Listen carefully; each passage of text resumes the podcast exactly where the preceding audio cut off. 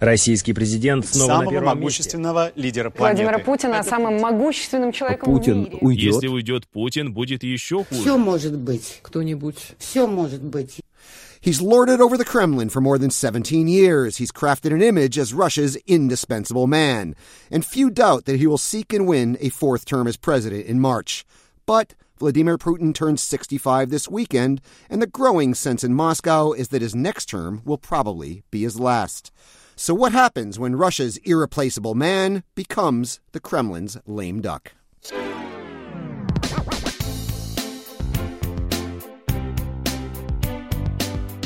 Hello from our broadcast headquarters in Prague, and welcome to the Power Vertical Podcast. My name is Brian Whitmore, author of the Power Vertical blog here at RFE/RL.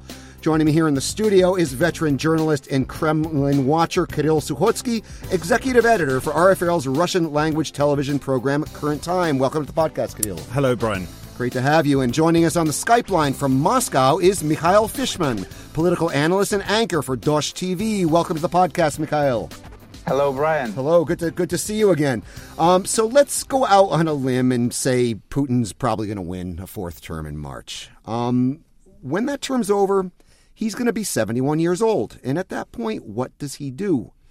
He could ignore the Constitution and seek a new term, which would effectively amount to declaring himself president for life. But Putin's been reluctant to do this in the past. Remember, back in 2008, he didn't, even though he doesn't really have a lot of respect for other articles of the Russian Constitution, he seems to have respect for the article of the Russian Constitution that says you can only serve two consecutive terms. But he could potentially do this. He could change the, the, the Constitution. I think it's unlikely. He could try another castling move pull Medvedev out of the closet again, or somebody else for that matter, create a fake presidency, and triumphantly return to the Kremlin at the age of 77. That would be one year longer than Leonid Brezhnev lived. Um, but the growing impression in Moscow is appears to be that Putin's next term will indeed be his last. And we're starting to see signs of this in the Russian media, among Russian pundits. The St. Petersburg Politics Foundation, for example, has published rankings of potential successors. The pro Kremlin tabloid MK, this surprised the hell out of me, has speculated about Putin's health and about whether he will even complete his next term. And the latest edition of Yevgeny, Yevgeny Minchenko's Politburo 2.0 report says the battle for succession will begin in earnest after the 2021 State Duma election.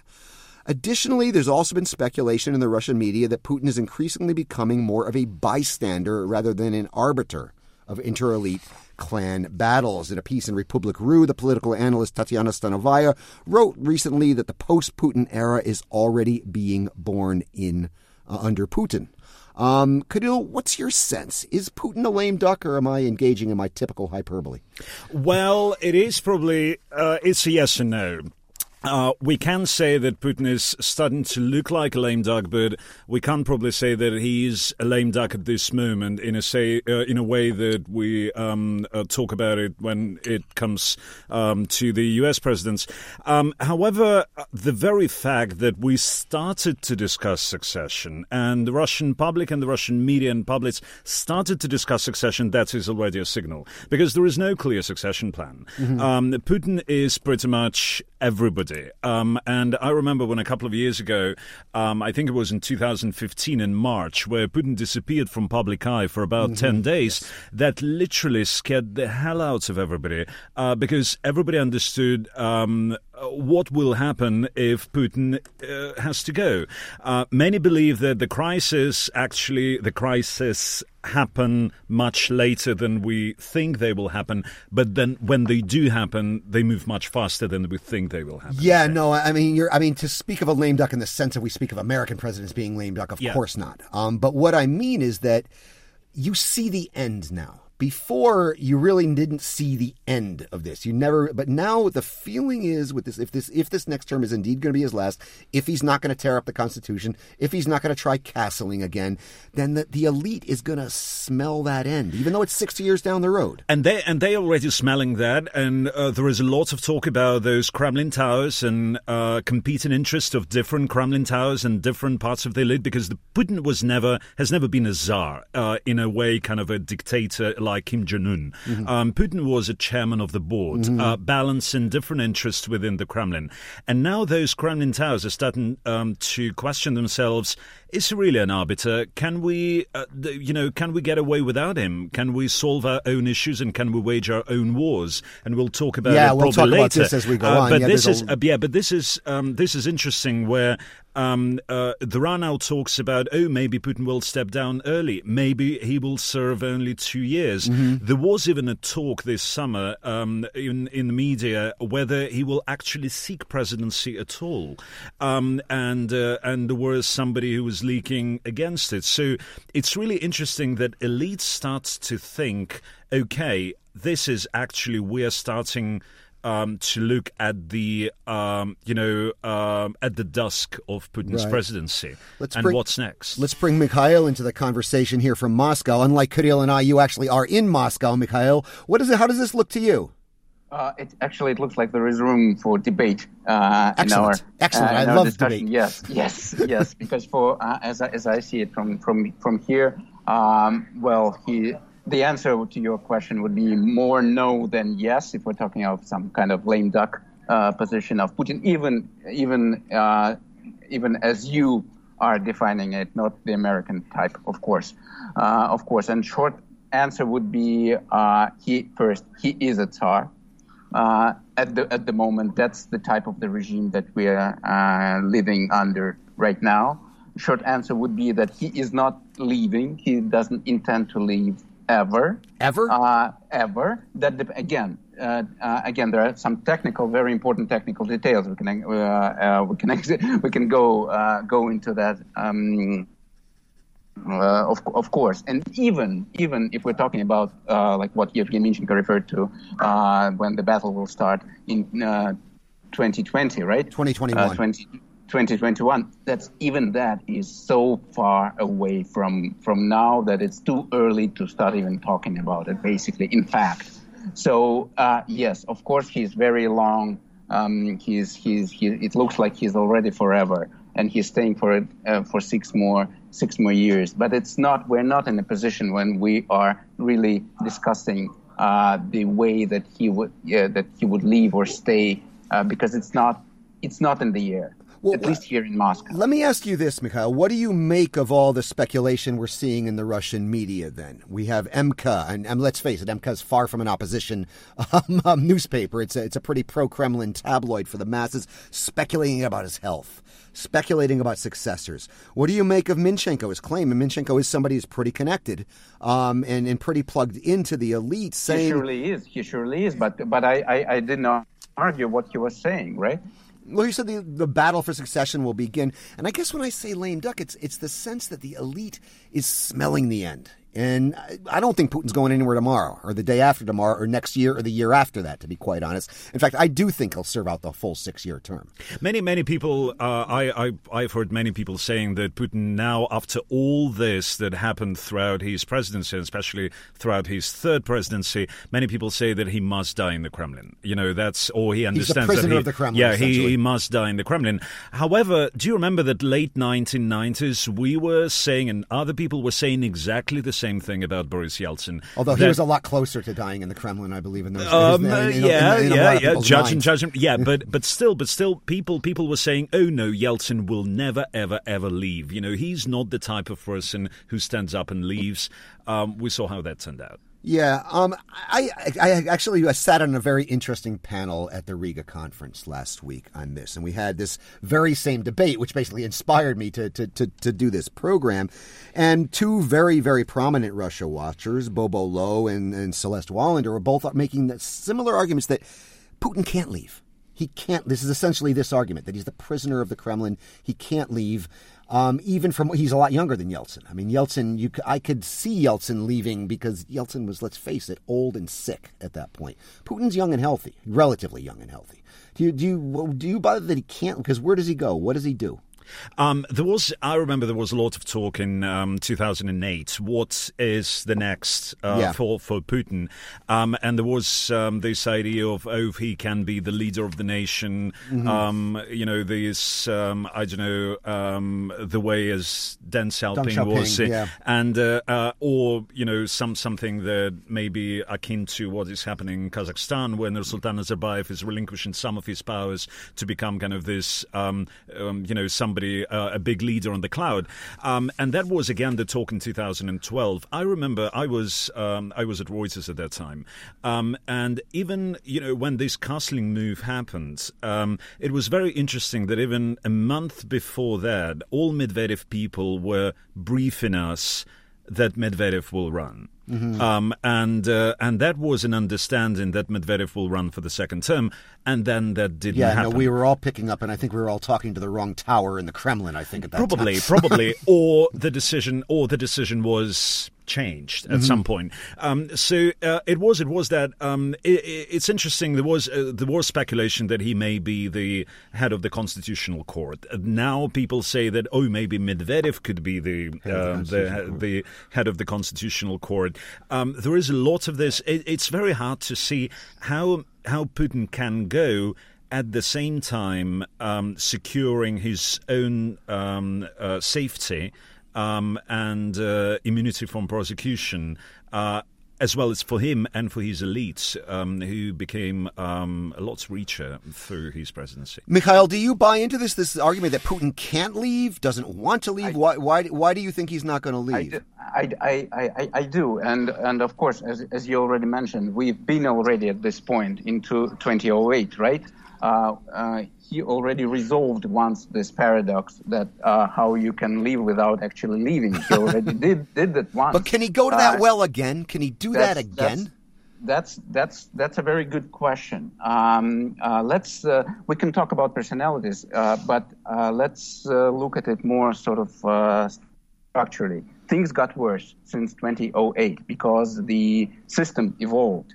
Mm. It's uh, it's now much more authoritarian, much more terrorist um, um, type of uh, type of government. Something that um, actually the type of government that never existed in Russia. No, I, this, I agree with you there. I mean, we have to go back to Stalin to find yes, a Russian yes, system closest, as centralized as this the one. Close, the closest would be yes, Stalin's gov- government. We're talking about the structure of, uh, of power, not about implementation, of course. But of course. still, yes, but, but but but still, it's different because it's something which was supposed to be uh, 15 years ago was, was supposed to look as, as sort of a democracy. Now it's uh, um, uh, a monarchy type uh, regime built from scratch, right? and that makes it very, very dif- different. And Putin is uh, is a kind of a pharaoh, a semi god. Yeah. Uh, he turned into a semi god from uh, from this arbiter and um, uh, someone who's who looks over uh, conflicts within the elites. He's he moved from that position al- already. Yes, he decides everything. He might be manipulated by his inner circle, by by the elites, by by his court, uh, but still, it's his call, right? Uh, and it's it's sure sh- it shall continue as uh, as such. So the um, the problems, the structural problem about it, yeah, that he can't leave because simply you just giving this kind, this enormous power to any other individual is a risk that you can't take. It's just impossible. Mm. Uh, and and he doesn't want unless to. it's Medvedev. uh, unless it's Medvedev, but, but, yes, but it's not. But it, uh, as as I said, it's not gonna. Uh, it, there, in Russian, there is a very good uh, um, proverb about it. Uh, you can't enter the same river twice. Right. Well, well, we've been uh, in that we, river once, yeah. In, in, yes, uh, yes, we've been in this river before. Probably he can go for this uh, this option again. We already made a lot of errors about about uh, and misjudgments about Putin. We didn't believe that he he would return after after he left Kremlin because the position in the Kremlin is so powerful that that nothing can be done about. It. Yet he still uh, did. Mm-hmm. But there is one problem that he still. Sh- has to address because um, there are no restrictions. He can do whatever uh, whatever he wants. He can uh, he can change the constitution. This is surely doable. Um, he can do whatever he wants. No uh, barriers, no checks and balances. Except nothing. that, Putin, except for in himself, Putin doesn't like to be seen as some tin pot dictator. I think his pride prevents that. He doesn't want to be seen yes. as Lukashenko or, or, something like that. He wants yes. to be seen yes. as a respectable leader. Yes, yes, and it also and it also goes to his sort of I would say bond with the nation that he tried to build over the, over these years, and the understanding that Russia, yes, of course, Russia has gone uh, a long way down the road as, uh, as uh, towards Kazakhstan, for example, but still, the idea of uh, irremovable leadership, eternal leadership, doesn't go here as natural as it does there. It's No. still some something that nation doesn't believe in. The nation, if you ask an average Rus- Russian, uh, should uh, Putin step down at some point, he will say no, he will say yes. Well, let's stick with you for a minute here, Mikhail, and talk about this Deng Xiaoping option that Kirill brought up, because I've always found this to be a very compelling and very elegant way to solve this this problem. I mean, we're talking about the problem of succession here, and this is like it's the Achilles heel of the Russian system. They haven't managed to pull off a real succession yet. They've pulled off a bunch of fake successions. Yeltsin handing off power to Putin, Putin's castling with Medvedev, but we haven't had a real true succession in the post Soviet period yet. Um, one elegant solution that was floated back in 2008 and it's being floated again now. In fact, in the Minchenko report, one of the other things that really jumped out at me was Minchenko wrote that they will probably try to seek some, find some post presidential position for Putin, something like, and these are his words, a Russian Ayatollah. Um, which gives kind of echoes of the, the the Iranian supreme leader thing. Now Iran has regular turnovers of presidents, right? Sometimes very different presidents, but there's always a supreme leader lording over the system. Do you think it's possible to carve out that kind of a role for Putin in, in the Russian system? Are you asking me? Yes. Yes, uh, yes, I think yes. It's, of course, it's it's possible. I think for as if we again, it's too early to to come to any any kind of con- conclusions. But if we're looking from from from this moment, uh, this is the most obvious uh, perspective, of course, and um, we can even see how he is preparing for it. At least in terms of. Um, what his agenda is at the at the moment. It's very if you if you if you take a look at his uh, pre-election, the election that never has been announced yet, but still He just he just he just yesterday said he hasn't decided yet. Again, Once again. that's- Once again. That's the, that's the difference between the election here and the election in democracy. It's, it's election that never is never announced, and and everything is e- even much more uh, calmer than it is usual than it usually is. Right? And that's what the election is about. Everything everything has to freeze. Right. that, that that's the type of election we now we now have. But again, he shows that he is preparing for his election. His agenda uh, now is very different from what it was six years ago. And uh, I can remind you what what it was. He was constantly fighting a lot of enemies. He was fighting Bolotnaya. He was fighting the mayor, the the concept that uh, that uh, that he uh, he can return back uh, to to the Kremlin because it was not uh, perceived as uh, by by a huge part of the nation as something natural. As we, as we remember, we remember his approval rating dropped Yes. in 20, 2011 when he when they announced their castling, uh, right? Uh, he also had to fight uh, the external enemy. Uh, now the situation is completely di- different. There is no one left to fight. Any every opposition is defeated uh, either inside or uh, or outside. Even at conceptual level, there is no alternative to his individual rule, um, none, none whatsoever. Um, so for him, and that's the point he is at right now, and that's what he's actually saying with his non-existent campaign, uh, uh, is that now we're taking this final step to complete some kind of post-Soviet transformation for Russia. We restored the order finally, and we are heading to the future. Uh, this time, the time has come to start looking ahead. I- Hence, all these reappointments of, of governors, recent, recently, which which still go still go on. Hence, um, this focus of younger generation that he shows uh, starting from early early September Yeah. and this path is sort of uh, sort of uh, uh, showed to us as, as quite clear. Uh, and in six years, it should be some kind of a stable regime. And of course, with uh, with Putin's role as some kind of ayatollah, uh, and Supreme leader, shows- national leader. supreme leader. Yes, as he shows, he's he is a grand he's the granddad of uh, newborn developed Russian nation of sorts. Now I But got I, I got a caveat I want to add here because I I mean when I was I was thinking this is where it was going back in 2011 2012 and there's a I have a hypothesis as to why it didn't go that way because the Russian presidency that chair is very very powerful.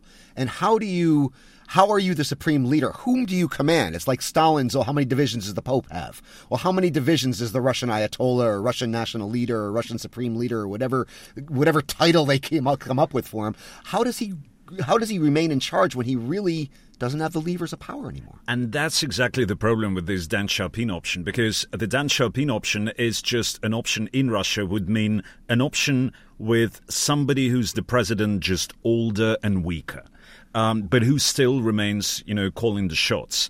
Um, because what Putin is afraid, because, why there has no there has not been a succession plan, because Putin is afraid to delegate that power and to create that succession plan, because those people can backstab him. Yeah. Uh, and as soon as he becomes weaker and start, because going to this option would mean elevating somebody to the post to the position that he had um, before, and that means giving them more power. That means the Siloviki report to them. Yeah, That's and what that uh, means. and Siloviki, and then uh, even if we see that rattling now about we started by the question whether he's a lame duck. He will be one hell of a more of a lame duck if he goes that option, because then there are people who are already fighting in the Kremlin, and they will be fighting even with more power. So, um, so that's why um, some of the noises we've heard is is about oh maybe he's uh, grooming some kind of this Medvedev light like or Medvedev light successor. The name of Dumin was floated. Dumin was floated, Um, yeah. Dumin is his former bodyguard, Right. um, who's who has no political power. He's just been propped up last year um, as the governor of the Tula region, which is close close to Moscow. Um, he's a no one in, and the only person he can report to is uh, his former boss, Putin, whom he was a bodyguard for. If this is um, a new Russian president, um, and Putin is Deng Xiaoping, then this just doesn't doesn't mean much. Putin will still be a Russian president, just a lot older and weaker. Now, no matter how this works out, this Deng Xiaoping, no, no matter what happens here, there is this sense in the elite right now that we are coming, we're entering the last phase of something. It may be a six year phase, it may be a two year phase, whatever it is, but we're entering this phase where there's an endpoint.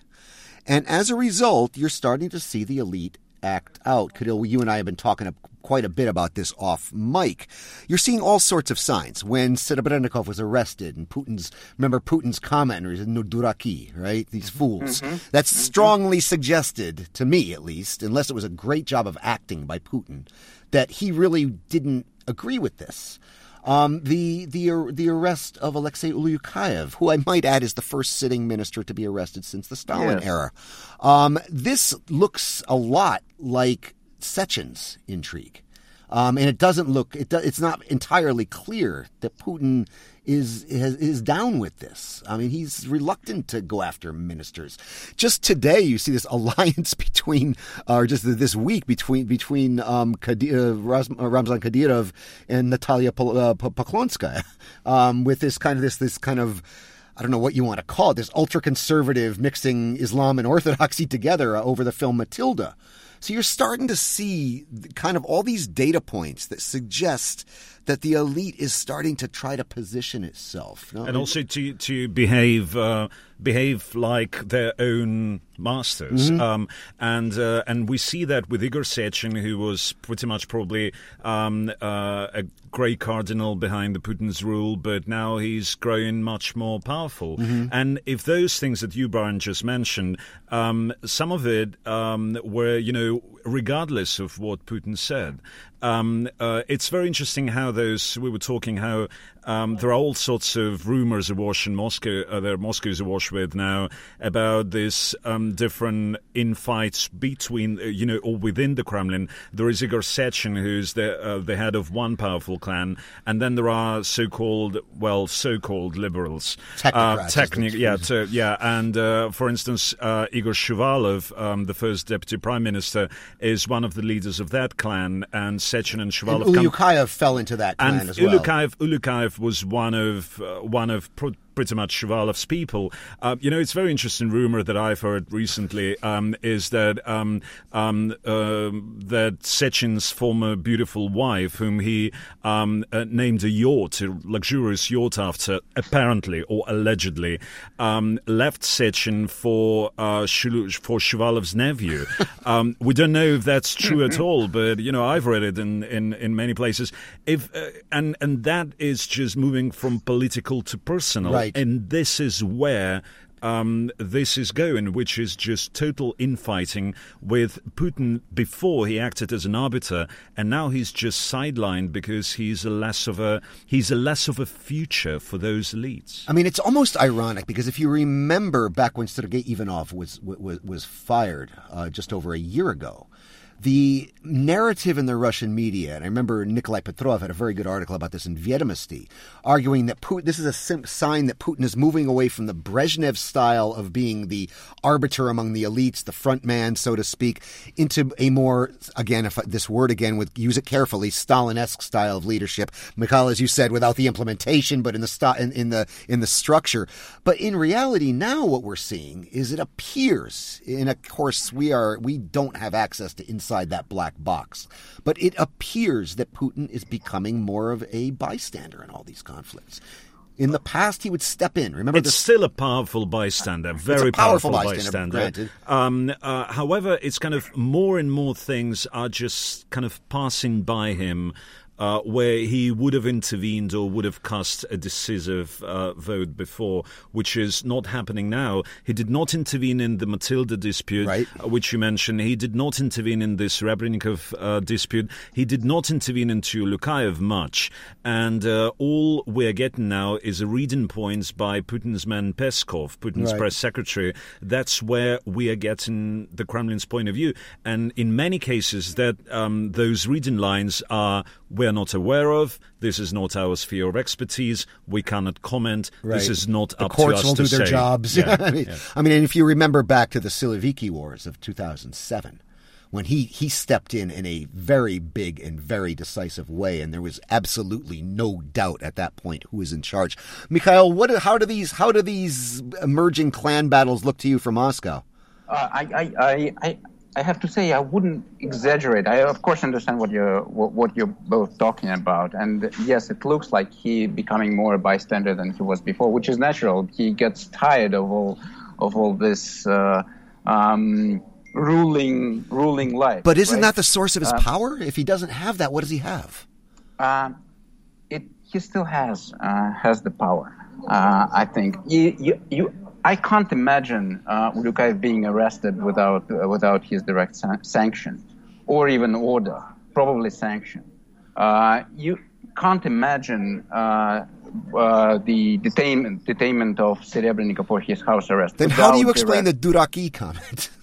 Because that that that kind of shocked. Duraki referred referred to the surge in the theater that they um, that they um, they went for. Uh, So you're saying so publicly searching his, and and and he and we know that Putin can be hypocritical. We know that. Mm, yes, uh, we know true. that he can say that's his uh, that's his background. That's how he sort of uh, um, works. That he how he implements his control over things. He, you never know what he really thinks and what actions are behind what he sa- actually says.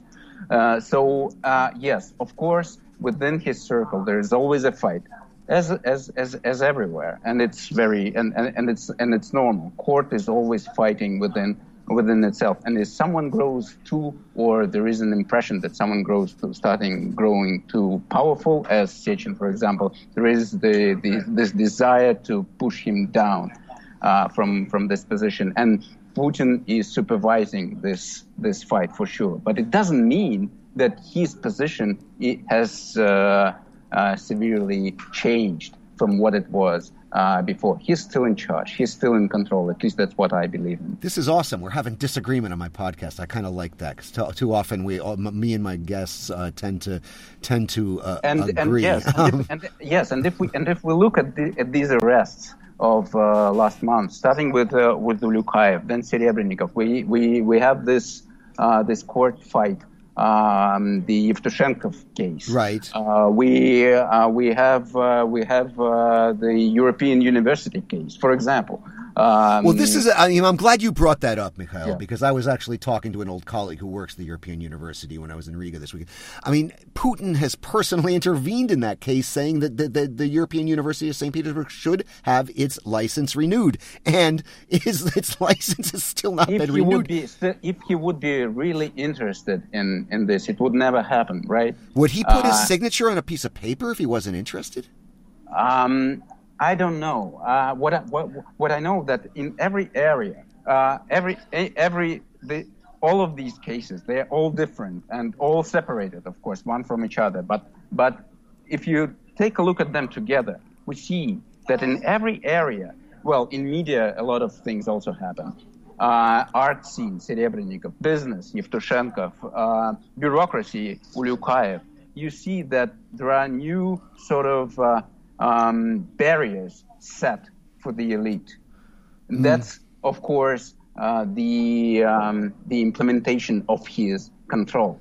He might be probably not agreeing with Sechin uh, on Ulyukayev's case now, or he might be totally agreeing on it. But he uses this case still, whatever will be the outcome. See, I, I see the barriers being loosened, Mikhail. That's what that's what I see. Now, like, of course, again, we don't see inside that black box. And I, one of the things I always try to stress, as much as we like to say like we t- talk like we know what's actually going on, there has to be at some degree of epistemological modesty when, when, looking inside the Of Kremlin. course, of course, but of course, of I mean, when I see when, when I see some data point, like if I see Sechin removed as CEO, as because Sechin is accumulating a lot of power right now. He's he, he's he's pretty much got Bashneft. He's going after Tatneft. Um, he's he's he's accumulating power. He got a, if we believe the conventional wisdom on this, he got a sitting minister arrested for the first time since Stalin. That's power. And when I see when I see Sechin's wings get clipped, then that's a data point. I'll say, okay, Putin's reasserting himself. But until then, I'm not. I'm. I'm not sure. What do you? What do you? Yeah, it's it's the same as uh, Mikhail just said that um, Putin's Putin's role in the arbiter was okay. If somebody gets too powerful, then they're getting taken down. I don't see that happening. No. I don't see. I don't, see either. that happening. The last time I saw that happen was with Ivanov. That was the last. That was. But that was that was a year ago. That was more than a year ago. So I. I. I and another. Th- I mean. One of the things, one of the working hypotheses I've been having, kind of carrying this this line of logic along, is when we get to these periods that are transitions, even if it's, cl- I mean, very close to the end, like 1998, 99, a perceived end like 2007, 2008, or a disputed end like 2011, 2012, we begin to see instability in the elite. I mean, I remember being in Moscow in, in, in 99. And I mean, I fully expected war to break out on Tverskaya Ulitsa between the mayor's office and the Kremlin. If you remember, the, the you know the, the clans that were fighting then, the, the Primakov Luzhkov group were, were fighting against the Berezovsky group and the and the Yeltsin family. 2007, 2008, we had the the Siloviki War and it was a war. People died. I mean, there were there were killings in that war. 2011, 2012, of course, we had the dispute over the castling, the elite splitting, Bolotnaya, which part of the elite sympathized with, quite frankly. So every time there is this, and again, this points back to this Achilles heel of succession as the Achilles heel of this regime. We run into a period of elite infighting, infighting and instability. Do you do you think we're about to see how how how, how nasty is this about to get? I, I don't think I don't think it will get nasty at this point because nobody's uh, there is a consensus that Putin will win the Right. 20, 2018 election, and this uh, uh, so this staves off the question of succession um, uh, for some point. But there is a growing unease, as I see, as that there is no a clear succession plan, and then people start to um, to pull this issue by themselves. You know, oh maybe we can advance. You know, maybe we can push the envelope. Yeah, no, this is this is one of the things I always come back to this um, how Russia and Ukraine are different. They're like really separated at birth. Because I remember being in Kiev in the summer of 94 and Ukraine had an election. Boring election, really. Except the result was historic because something amazing happened for the first time in the post-Soviet space. The, even the Baltics hadn't done this yet. A president lost an election and then stepped aside and let a successor come over. And every election since then has been competitive. And Ukraine has not had a problem with success. They have a lot of other problems, but they've not had a problem with succession. They have elections, the people choose, and they have a new president. It's yeah, it's a fight among the oligarchs and clans, but still, at the end of the day, the election decides it. No big crisis whenever there's a succession. Russia hasn't gone this way. Russia had a similar crisis to Ukraine 93 94, dispute between the president and the parliament, and it was solved with tanks. Um, and this kind of set the the stage. Um, and that's a good note. Mikhail, any last words before we shift from the elite to uh, to other things? I, I, I, just yes, I just wanted to mm, point out that I don't uh, see any specific danger from inside from from inside his inner circle uh, for Putin at the at the moment. Though things might change if uh, they change um, seriously economically. Mm-hmm. If oil drops back to to thirty dollars, uh, 20 or even or, or 25, then we'll see the real fight. Then it will get probably get nasty, but not at this point. Okay, and on that note, we'll shift gears and we will shift gears to some of these topics when we shift from the elite to the street. In a few moments, we'll continue our discussion and shift from the elite to the streets and look at Alexei Navalny's plans to troll Putin on his birthday. I'd like to remind you you're listening to the Power Vertical podcast. My name is Brian Whitmore, author of the Power Vertical blog here at RFE/RL. Joining me in the, here in the studio is veteran journalist and Kremlin watcher Kirill Sukhotsky, executive editor of RFE/RL's Russian language television program Current Time. And joining us on the Skype line from Moscow is Mikhail Fishman, political analyst and anchor at Dozhd TV. I'd also like to remind you you can subscribe to the Power Vertical podcast on iTunes. You can read the Power Vertical blog and watch the Daily Vertical at rfrl.org, and you can follow us on the Twitter at Power Vertical. Алексей Навальный сегодня объявил о новой всероссийской Политик призвал сторонников выйти на митинги 7 октября. Акции запланированы в десятках городов России, включая Москву и Санкт-Петербург. В некоторых случаях... Это такой а, подарок на путинский юбилей. So, a Moscow court this week jailed opposition leader and anti corruption crusader Alexei Navalny for 20 days. The move was widely seen as an effort to prevent Navalny from organizing protests on October 7th in St. Petersburg to coincide with Vladimir Putin's 65th birthday.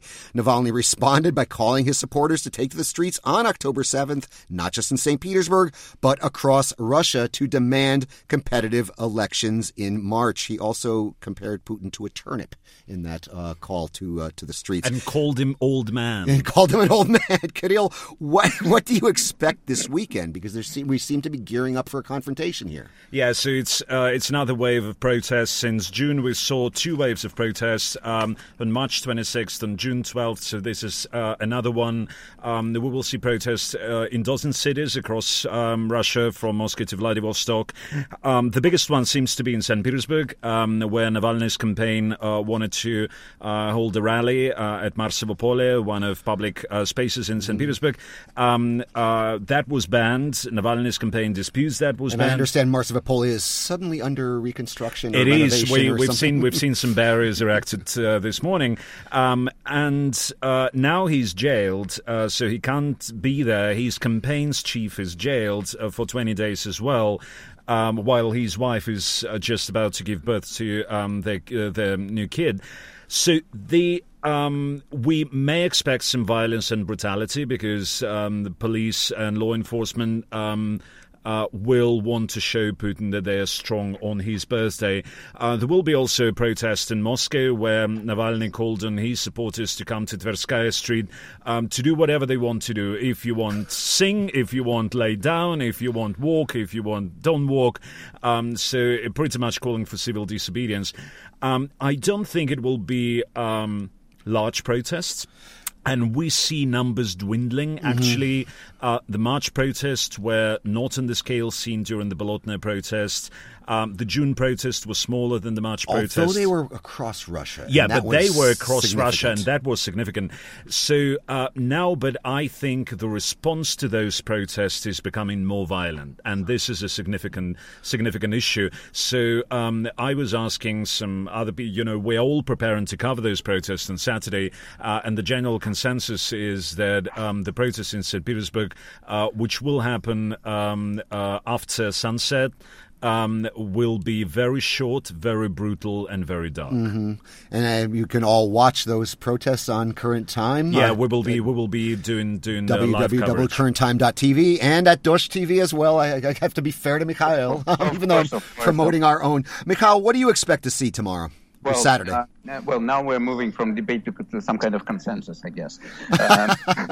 Um, finally, yes, yes. Of course, the rallies of March 26 were a surprise, uh, for sure, for everyone, including the Kremlin. And Navalny uh, had the element of surprise, which really and worked yes, to his advantage yes, that time. Y- yes, yes, and but since then, yes, as has been already already said. Uh, the the actions have been dwindling, and I don't think that looking from the Kremlin's perspective now, the situation is uh, considered dangerous.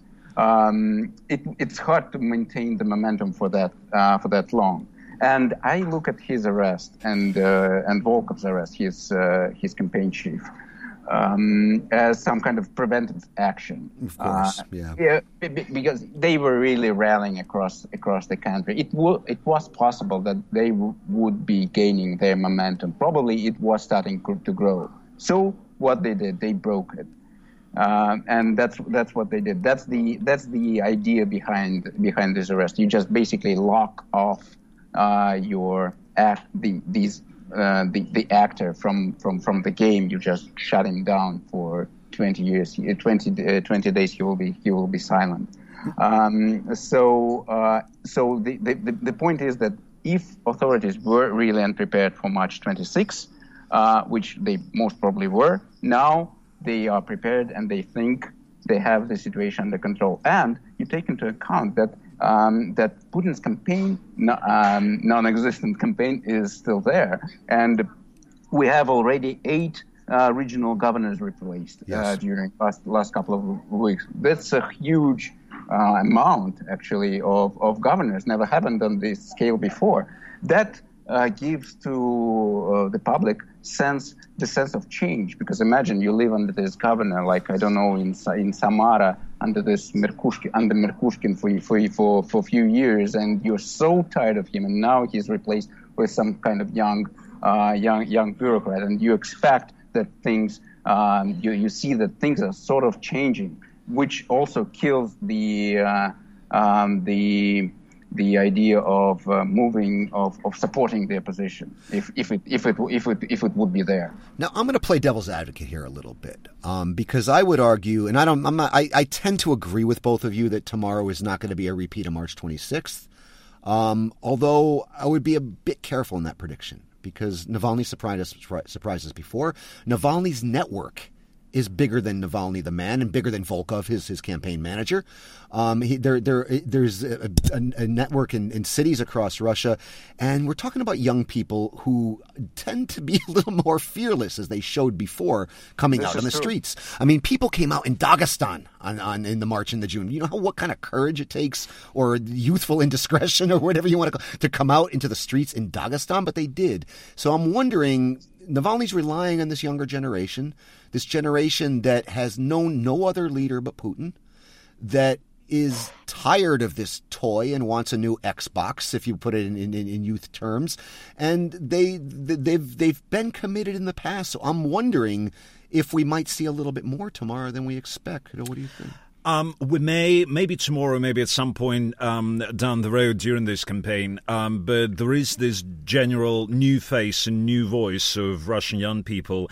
Um, there was one interview with one uh, young woman uh, at the June 12th protest that especially um, you know, s- sticking in the, the, back of my mind, where she said, "Okay, what will they do to me? They can jail me for 20 days. Fine. I'm, you know, 20 days of jail is much better than 10 years more of this. Mm. Um, so, and this and this attitude where they're they're not afraid of uh, uh, of being jailed or of, um, though maybe they did not."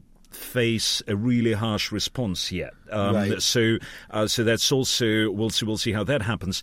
Uh, and uh, and I think that what um, the uh, Kremlin or law enforcement will want to do is kind of to nip it in the bud. Right. Um, and that's why we're all um, uh, we're all kind of afraid that um, uh, tomorrow's response, especially in St. Petersburg, can be brutal. Um, but it's it's very interesting that Navalny is becoming or has become uh, rather has become a, f- a kind of the face of the anti-Putin movement. Uh, so whatever the opposition and the liberals and others can say, but he has become that face. And it's very interesting. We talked about the succession plan. We talk about the elections in Ukraine. Yes, there will be an election, but there is a clear candidate who challenges the status quo. Right. Uh, and uh, it is dangerous uh, for for the Kremlin. It's very interesting. You know, it's been mentioned so many times that uh, Putin is almost to the point of being superstitious. He never, ever, ever mentions Navalny by name. Uh, He still hasn't mentioned it by name. Well, this, uh, you actually segued to exactly where I wanted to go. It's something we've discussed in this podcast in the past with other guests. I'd definitely like to hear both of your perspectives on it.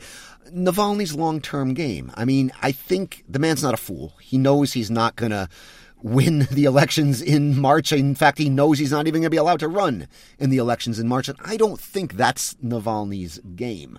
Navalny's playing a longer game in a longer election, if you will. Um, he's positioning himself. In Russia, you don't seize power, you pick it up when somebody else drops it on the floor. And I think Navalny's positioning himself to be able to pick up power when this regime, sooner or later, at some point, whenever that may be, drops it on the floor.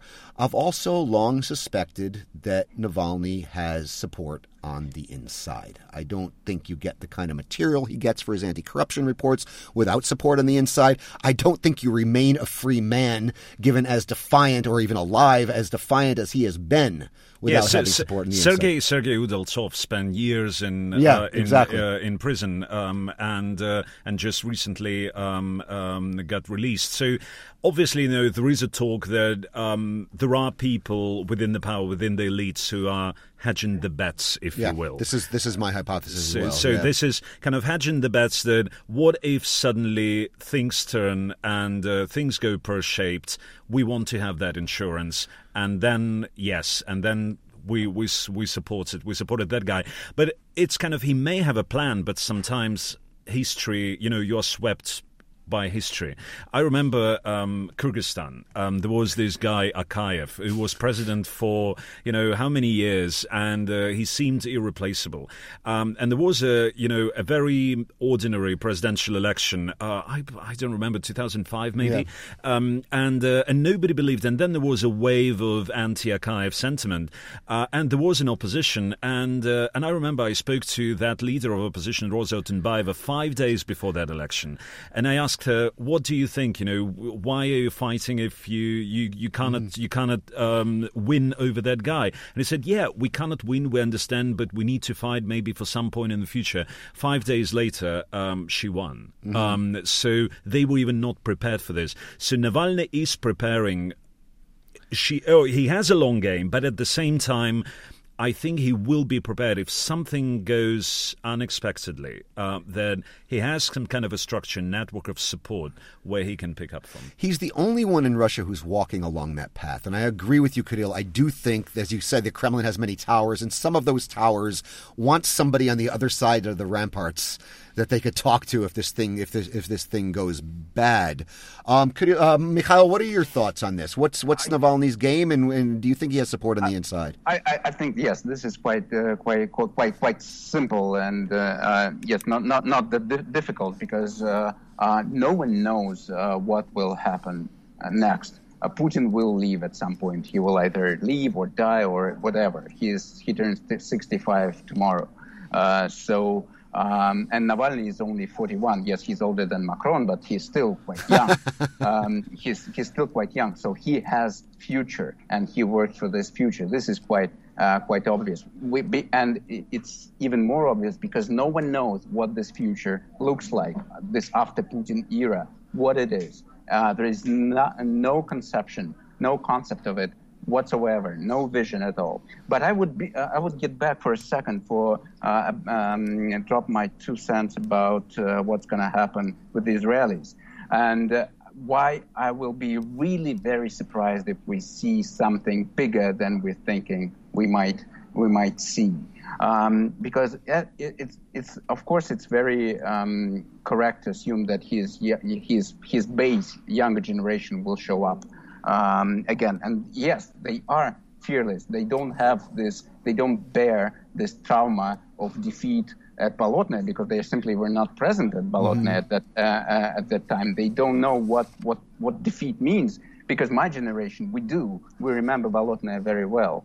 Uh, and for us, this message actually, um, because the arrest of of the the leader sends a message that the response will be brutal, could be harsh, and uh, which will probably um, uh, probably forced to stay at home a lot of a lot, a lot of people, a lot of crowds. But still, these youngsters they will show up. But again, starting from March 26th, this crowd is not growing.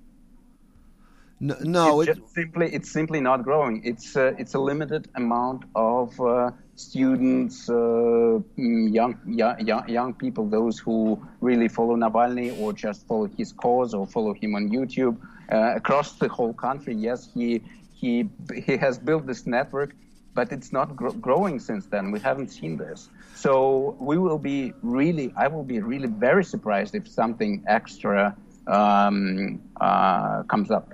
Tomorrow, probably. I mean, I'm not ruling it out, uh, but but in general, in this long game that Navalny's playing, where in which he may or may not be getting assistance from one of the Kremlin, one or more of the Kremlin's towers. I think we do see potential for this phenomenon to grow. Navalny's basically broken the Kremlin's media monopoly. He created, he's created his own media. He doesn't need to be on Pervy Kanal because he's got Navalny TV on YouTube and people are watching it in, in very large numbers. Um, another thing I would also add is that Navalny is tapping into something that we've become all too familiar with in the West this anti establishment phenomenon that's resulted in a lot of things like Brexit, like the Trump phenomenon in the United States, like the Le Pen phenomenon in, in France, like the AFD phenomenon in Germany. Not that Navalny is ideologically the same as any of those, but all of those have tapped into the anti establishment mood. I would even argue that Macron, who is very different ideologically from any of those and from Navalny, tapped into that by magically transforming himself into an outsider, even though he was basically in, in, government before. Navalny is tapping into this same thing in Russia. Um, he's tapping into it, and, and, and, this could this could be kind of a, a, a something that could really power him down the road. You... Because um, the anti-establishment mood here may be stronger if properly if properly developed. Because um, the establishment here, you know, it's uh, what 19 years of one man, right? Um, and uh, why presidents do change, and you know, in the United States, you see both political parties you know, changing Bill one, Clinton one was, each other. Bill Clinton was president yeah. when, uh, when, when Putin yeah, came it's. It's, uh, uh, it's because uh, people do get tired of one political force. They want to give it give a chance to another one. Then they come back to some other. You know, it's it's a constant change. Um, when there is no change, then um, this uh, feeling of tiredness uh, only grows. Now let's, as we're we're bumping up towards the end here, to pull. The, I like to try to do this at the end of the podcast. Pull the two themes, the above the fold and the below the fold theme, together. If we see this increasing instability in the elite. Now, granted, they're looking six years down the road, but I think it's only going to grow throughout those six years. Clan clan battles. You have an economy that's, let's face it, is not getting any better. Um, even if and oil the, prices don't tank. More. And the demographics are getting only worse. The de- demographics are getting only worse. You have a charismatic leader on the street that's tapping into this. Let's pull these two, two things together the street and the elite. Kirill, your thoughts as we towards the end? Um, I mean, Putin, you know, Putin is still a part of that equation. Uh, elite in the street, and then there is Putin somewhere. Um, you know, it's very, it's very, it's very interesting to what extent Putin is is a part of this equation. Um, so, uh, so it's elite and street and Putin, um, who's still who's and still, Navalny, I would and, say, and, and Navalny. So, so, so who's still is still there? It will be very interesting to see if um, they will allow Navalny to uh, run for president. I don't think they're going to going to, although I'm willing to be surprised, but I don't think it matters. I don't think it matters because Navalny's going to run for president whether they want him to or not, and whether or not he's on the ballot. I mean, can you? And this is one of my big questions going forward into 2018 is how they're going to handle this because I think he's going to keep. He's got campaign offices all over the country, and he's going to keep campaigning, and he's going to be making fun of the what? The fake election. Putin running against Zyuganov for the thousandth time. You know, he's going to be joking about this. Can you imagine the videos? I mean, think about it. He's going to be running a campaign saying, I'm the only real candidate. This is a fake election. I mean, I'm, I'm, I don't, I don't know if he's going to do that, but that's that's what I could certainly see him doing. And this is going to create a problem for the Kremlin because elections in Russia are important. They're not important because they express the will of the people. They're important because they're re- legitimization rituals. The regime has to put on a good show and tell a good story to leg- re-legitimize the regime. And if you got Navalny out there throwing spitballs um, and, and drawing decent crowds and getting people watching his videos, making fun of it, running a parallel campaign, then the Kremlin's going to have a problem in this ritual. Mikhail, last word to you before we wrap it up for the week. Uh, yes, yes. I, I, would still argue that I think the Kremlin, at least looking from the Kremlin's perspective, they think they have it under control and they are prepared and they, and, and they are prepared. And Navalny can run his uh, his campaign for whatever for um, however he likes, but it still doesn't affect the, the outcome. The outcome is uh, is uh, is decided, and we all know it very very well. So I don't know. I don't think that Putin even even um, even bothers to think about it as, mm. as some kind of problem. I would be really surprised if he if he if he if he would. And what's more, yes, Navalny is paying in uh, uh, is is paying for at least his managers uh, something to something to, to deal with the phenomena. Of course, uh, street protests, everything, but still, Navalny, I would say, he does not break. Uh, this idea now shared by the majority of Russian uh, nation that there is no alternative to current state of affairs it, it, just doesn't. He doesn't present himself as a real alternative. Yes, he uh, breaks down with his anti-corruption uh, agenda, which is very, of course, powerful because every everyone knows that everyone is corrupt up uh, up there, but still, it's not the alternative. Um, but it doesn't mean that it always will remain as it is now, because we know things in Russia change very fast. It's like every half year you live in, in some kind of a different uh, dif- different uh, country, different dif- dif- different state. It of course depends on the economy, and the, you, I can imagine that in a couple of years, in three years, uh, the new sort of uh, state of uh, mindset will start will start growing. For example, when the, when these new governors, uh, after two years of the uh, after after replacement, people will see that nothing really changes, mm-hmm. and it's the economy is still stagnating. They still live as bad as they lived live, live, lived before.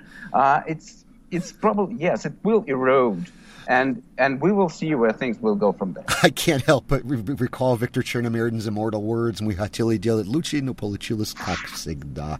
And that's all we have time for today. I'd like to remind you, you have been listening to the Power Vertical podcast. My name is Brian Whitmore, author of the Power Vertical blog here at RFE/RL. Joining me here in the studio has been veteran journalist and Kremlin watcher Kirill Sukhotsky, executive editor for RFE/RL's Russian language television program Current Time, which you can watch at www.currenttime.tv. And joining us on the Skype line from Moscow has been Mikhail Fishman, political analyst and anchor at Dozhd TV. Thank you both for an enlightening discussion. Thank you, Brian. Thank you And, uh, uh, thank you for coming. I'd also like to thank Jan Kaiser, our producer, filling in for the in, some usually indispensable Tanya Koncheva. I'd also like to thank my indispensable colleague Pavel Butorin, managing editor of RFE/RL's Russian language program, Current Time.